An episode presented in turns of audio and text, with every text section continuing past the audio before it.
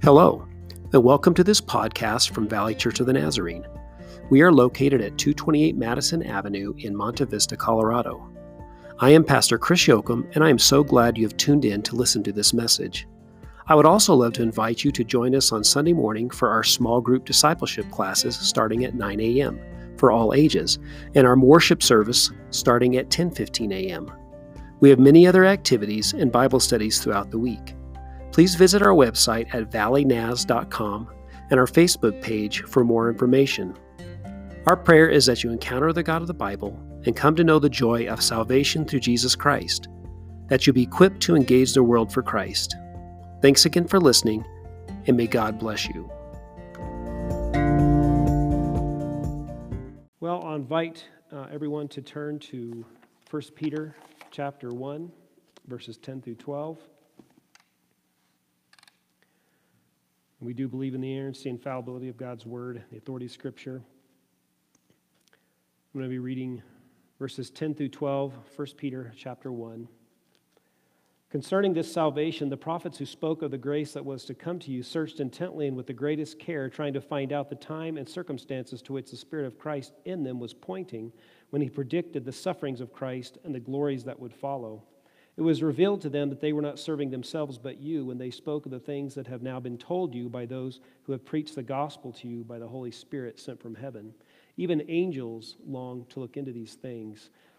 Father, we thank you for your word. We're thankful for the faithful witness of your servant Peter. And Lord, we're grateful for the witness of your word. And I pray that you'd help us to have ears to hear, minds to understand, hearts to receive. And Lord, would we be obedient to what you Speak to us. Bless us now, we ask. In Jesus' name, amen. Well, we've talked about in 1 Peter this salvation. We, we looked at last week a little bit about that. And Peter is speaking to um, the elect, helping them to understand um, their place in the times in which they live, with, in which they were facing persecution and hardship. And they wanted, he wanted them to, to understand that they were they had a special place and that God was is using them in a mighty way. And even though they were marginalized and persecuted, uh, they were still God's people, and God was watching over them and had a, a special plan for them. And so, just what we talked about last Sunday, Peter is helping us to understand that this salvation begins at the new birth, continues through the sufferings of the Christian life, it overcomes death with resurrection and it takes us finally into our glorious inheritance. And all of those things, from Peter, Peter's perspective, all of those are part of, our, of this salvation. They're all part. And so, from the, from the beginning, which is the, the new birth, on until we, to we reach glory, it is all part of the process. And so, we know that, that the persecution, hardships, and sufferings that we, that we have in this, this world, they have a place in our salvation. They are part of it. They are not, they are not somehow um, God is not paying attention or not watching over us. God is, is in control, even in our sufferings, even with the, the difficult things that we face. God is, is using those in our lives. I was looking today, or not today, but yesterday as I was preparing for this message, I was looking at the uh, uh, doomsday clock. So there's a lot of scientists and smart people that have put have had this doomsday clock I think it was started back during the uh, time that the nuclear weapons were, were uh, created. And um, scientists got together and began to look at our, uh, you know, the chances of, of some kind of apocalyptic event. And I was looking on there, and they've got us set it at 100 seconds to midnight, which I'm not sure exactly what that means, but if you want uh, something to be more depressed about, go on their site and look and read what their report and I was thinking how, how tragic it is to be, um, for that to be what, what establishes or what, what you look to for your future is, is looking at something like a doomsday clock or all the, the difficult scenarios that are going on and thinking how all of these are inexorably leading to, to the end. And what a blessing it is the fact that we know that God is the one that controls the future. It's not nuclear weapons or a pandemic or global warming or any of these things that control the future. God is in complete control. And all things are leading in the direction of his, of his will and his plan. And he's firmly in control. And that should give us great hope. And Peter wants us to understand that. He wants us to understand the flow of history and the flow of the future. And all of this is about this salvation that he's talking about. And so Peter goes and he begins to talk about in verse 10 concerning this salvation. He says, The prophets who spoke of the grace that was to come to come to you searched intently and with the greatest care. So, first of all, Peter talks about the prophets. The prophets spoke of the grace to come. And prophecy, we know uh, from, from a Old Testament standpoint and, and from one aspect, is the foretelling of God's plan.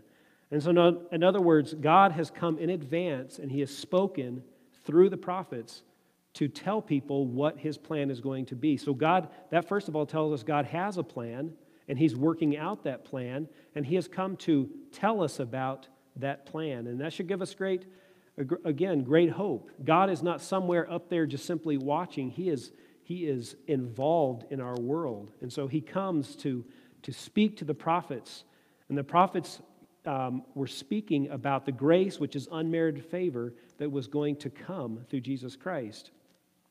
And then he says that, they, that the prophets searched to find out the time. Search to find out the time. And the NIV, it says time and circumstances, but in the original, it just says the time. That they wanted to know the time. The prophets wanted to know the prophetic timeline of the coming of the Messiah. And I want to, you know, we can understand that. Even in our day, we are looking to we would like to know the time, right? We would like to know where we're, we are at on the prophetic timeline. We want to know when Jesus is coming back, when the, these events are going to happen. We want to know the time. In, our, in the prophetic word, we can read the what, but what we don't know is when.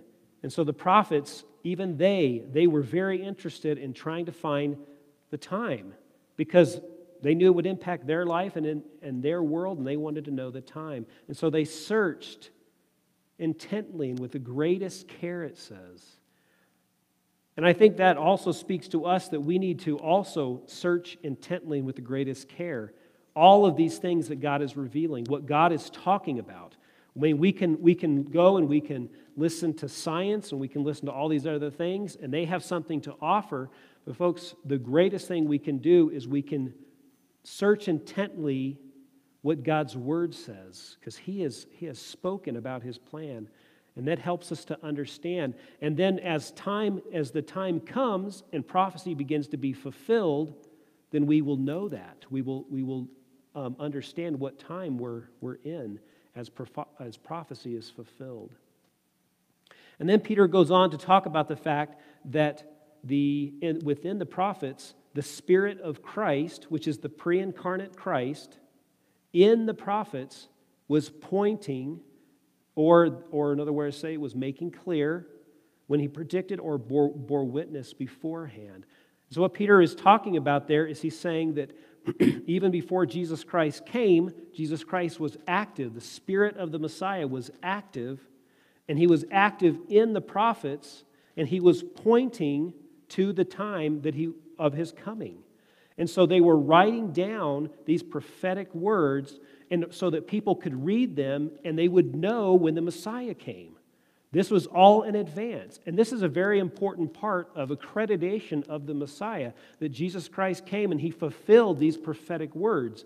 But Jesus was already working before that time came in the prophets to point to and, and give these indications of his coming so that whenever the time came, those who were studying intently and searching, they would know that the Messiah has come because they would be able to read what was spoken beforehand. So Jesus bore witness of his coming beforehand. And again, that was a very critical piece of our knowing who the Messiah is because he fulfilled prophecy. And so Peter wants us to understand that that the prophets they wanted to understand the time. They wanted to know when the messiah was coming. And they were studying that. And it was the spirit of christ who was pointing or bearing witness in them as they wrote down these prophecies. And then he talks about the fact The time and circumstances in verse 11, which the Spirit of Christ in them was pointing when he predicted the sufferings of Christ and the glories that would follow. And so the sufferings, of course, are the rejection, the humiliation, and the death of Jesus Christ. So, Jesus before, and we see that, you can see that so often in uh, the Old Testament, in the prophetic word, the sufferings of the Messiah. And this was a very difficult thing. This is one of the reasons why uh, so many of the, of the Jewish people missed the Messiah's first coming because they could not understand the sufferings of the Messiah, his rejection, humiliation, and death. Even to this day, they look to a Messiah who's going to come and, and he is going to take his role as king and he's going to be this great leader. And they could not see how the, the, the Messiah could come and suffer in this way, even with the prophetic message and, and that came beforehand. But we understand that Jesus' sufferings were a necessary part of our salvation, right? We understand that, that for the Messiah to come and do what he did, he had to suffer. And so the sufferings were a necessary part of our salvation. And we understand that clearly because we know that his death on the cross paid our the price for our sin and his righteousness that he did all throughout his life. He lived the perfect life even in the midst of suffering. This was all part of salvation, a necessary part. Jesus' sufferings were the way to the glories also. Jesus understood that. We, we read that it says that, that Jesus, um, for the glory set before him, endured the cross, despising its shame. Jesus understood that suffering came before glory, and suffering was the way to glory. Jesus knew that he had to come down and do this work before he was going to be exalted. And so the sufferings of Christ were necessary and they were the way to glory. And then the glories, of course, we know Jesus' death led to his resurrection. Jesus' rejection and humiliation led to his exaltation. Jesus t- came to show us the way and to be the way. So Peter is helping the, these Christians who are going through this suffering say, you know, don't be surprised by this. Don't think this is somehow strange. This is what the Messiah had to go through. He had to come down and suffer before he had his exaltation and his glory. And so the sufferings and the glories were part of the coming of Jesus Christ, and they were a part of this salvation. Very important for us to understand as we go through suffering, as we go through difficult times, as we have to perhaps suffer for being a Christian, as we live in a world that becomes hostile, we have to understand that it is not strange that Jesus Christ has gone before us and shown us the way to endure suffering and endure hardship and endure death and endure humiliation and being hated. He endured all of those things. Our Lord did for us. And if we have to suffer for his name, do not think it's strange. Don't, don't give up hope. Don't be in despair. Remember that it is an honor to suffer for the name of Christ because our Savior suffered for us. And then Peter goes on to say that it was revealed to the prophets. In verse 12, it was revealed to them, it was revealed to the prophets that they were not serving themselves but Peter says, You, again, speaking of the elect. So it was revealed to the prophets they were not serving themselves. The prophetic word was not for them or for their time. Some of the prophecies were being fulfilled during their time, but they realized that as they talked about the Messiah, they realized that it was not for their time, it was for the time for those who were going to be living in the days of the Messiah and after. I can't imagine what that must have been like to, to realize that they had that kind of a place, to think about the time that was coming for the Messiah, and to realize what a, what a glorious thing it would be during the, the time of the, that the Messiah was on this earth and then following before his, his second coming. And they realized that the work that they were doing was going to be important to those people who lived during the days of the, of the Messiah. And so they realized that they were serving the elect, they were serving the church, they were serving God's people. So their work was for the elect, and their work was for the gospel. Even before Jesus Christ came, they had a, a work for the gospel. The work that they were doing was for the gospel. The, the prophets spoke about the Christ. Others preached the gospel using prophetic word under the, under the inspiration of the Holy Spirit from heaven. So it says, It was revealed to them that they were not serving themselves, verse 12, but you, when they spoke of the things that have now been told you by those who have preached the gospel to you by the Holy Spirit sent from heaven.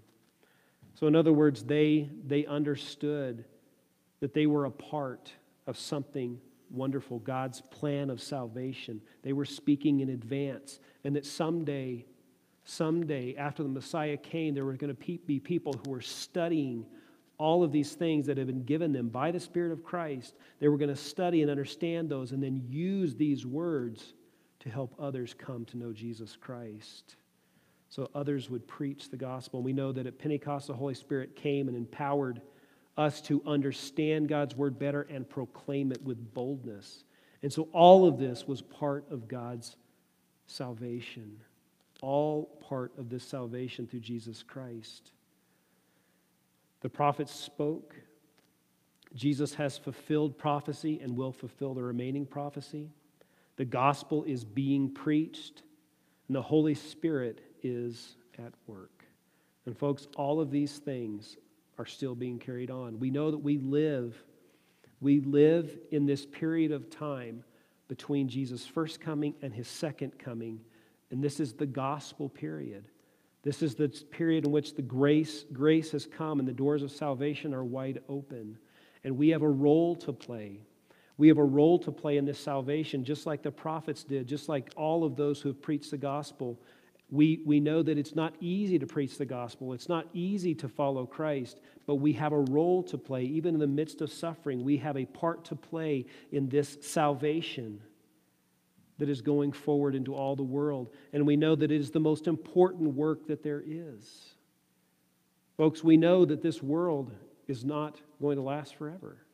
We know that it is, it is going to be destroyed and be, be made new.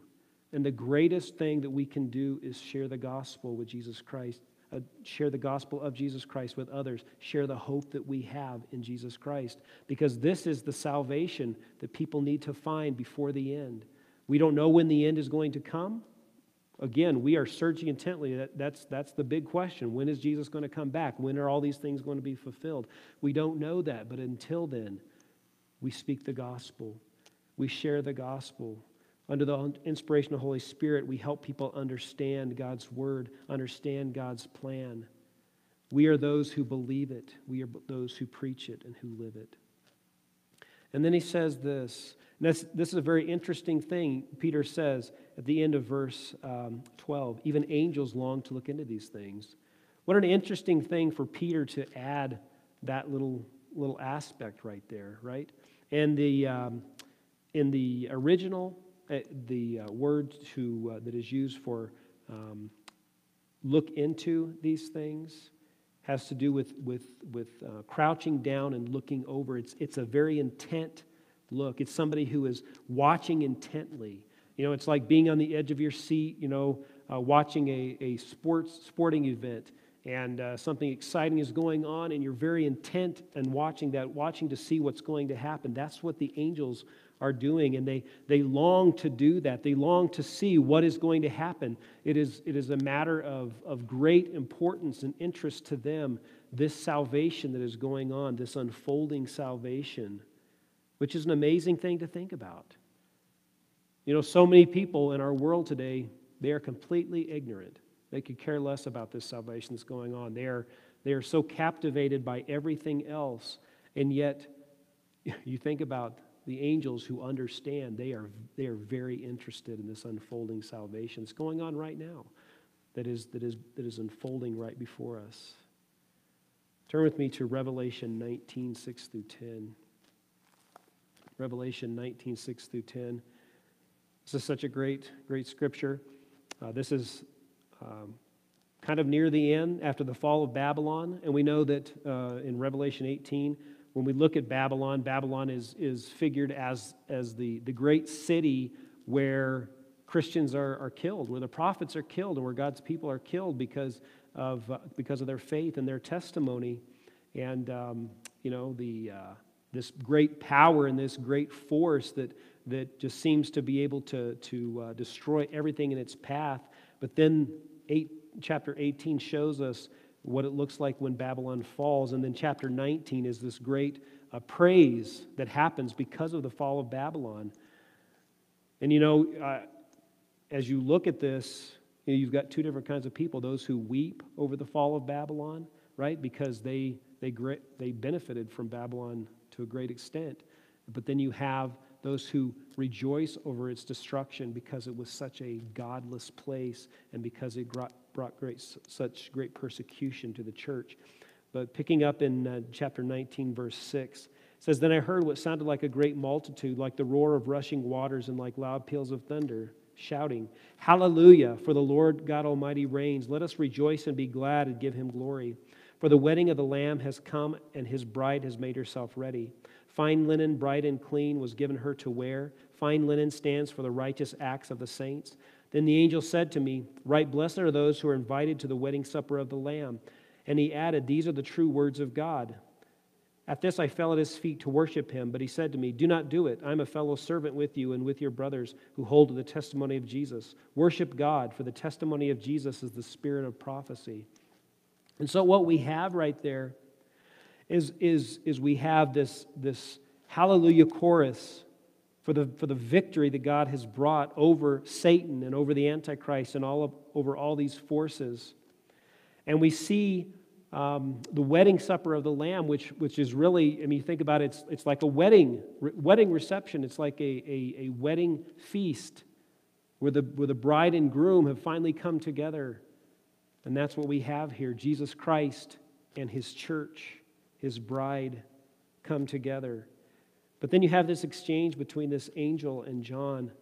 And the angel basically says, Listen, I am, I am a servant of this as well. I'm a servant of this salvation. I'm a servant to the testimony of Jesus Christ. All of it, all of prophecy, everything has been leading this way. All history and future events are flowing in the direction of this salvation. Like an unstoppable force, Jesus is coming. This angel understands that. We are all servants of this salvation. This is the message that has, that has come to us through the prophets, has been brought to uh, partial fulfillment through the first coming of Jesus Christ, and ultimately we will be fulfilled through Jesus' second coming. And we are all servants of this salvation. This is the hope of the world. This is what our world needs to hear. In the midst of all the, ter- the turmoil and trouble and tribulation, this is the hope. This is the hope of the world. This is our only hope Jesus Christ. So we are servants of this. And I hope this morning, no matter what you're going through, I hope that you, you have this as, a, as an assurance in your heart, as an assurance in your mind. May it give you peace. God's salvation is unfolding. Peter's going to go on, and we're going to talk next Sunday, Lord willing. He's going to say in verse 13, therefore, prepare your minds for action. And I hope that's the way you feel. In the midst of all this these, this turmoil and trouble and all that's going on in our world, sometimes it really seems like what, you know, we're prepared to shrink back, stick our head in the sand, and just sort of uh, stay back and, and watch what's going on and hope that nothing happens. But no, no matter what's going on, because we are in the midst of this unfolding salvation, we need to be prepared for action. We need to be prepared to be effective witnesses in our day. This is our time. This is our time. It's not time to shrink back. It's not time to be intimidated and silenced. It's time to speak boldly for Jesus Christ. The world doesn't understand, but we, are, we, we must pray that the Lord would bring insight and bring, bring his light to people. And we are a part of that. We are a part of that as we bear witness to the truth. We are part of that as we, we don't remain, we don't allow anyone to silence us, but we keep speaking because we know it's true. The world doesn't. The world wants us to shut up, the world wants us to be marginalized. But we must not and we cannot because we know this is the truth and we know this is the salvation. This is what people need to hear. This is our only hope. In just a moment, Autumn's going to come and lead us in one more song. She's going to sing it as, it as well. And I hope that that's, let that be a message to you. When trouble and tribulation come, God is watching, God is in control. And I pray that that would be the feeling, the emotion that you would express that it is well. It is well with my soul because my God is on the throne. His salvation is unfolding, and he will accomplish what he began.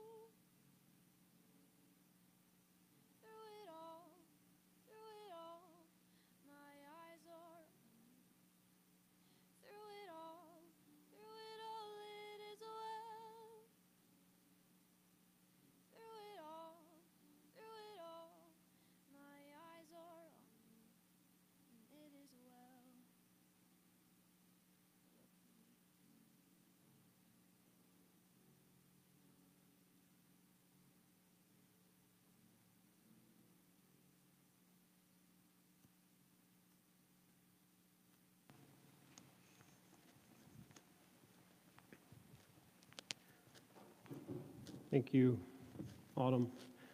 Well, I hope that some of it was, was audible. It was really beautiful in here. I wish that we could have all been, been together uh, this morning. I apologize for uh, technical difficulties. Um, That kind of goes with the territory, I guess, sometimes, but let me pray. Father, we're so grateful for all of your blessings. We're thankful for the fact that we can trust you and that we can have peace even in the midst of the difficulties of life. Father, we just pray that you would help us to go forward in faith, not in fear. And Lord, help us to be your church triumphant. We're so grateful. We thank you. I just pray your blessing on each individual and each family, Lord, be with all those who are struggling. Father, I just pray that you would intervene on our behalf. Deliver us, I pray. In Jesus' name, amen. God bless you.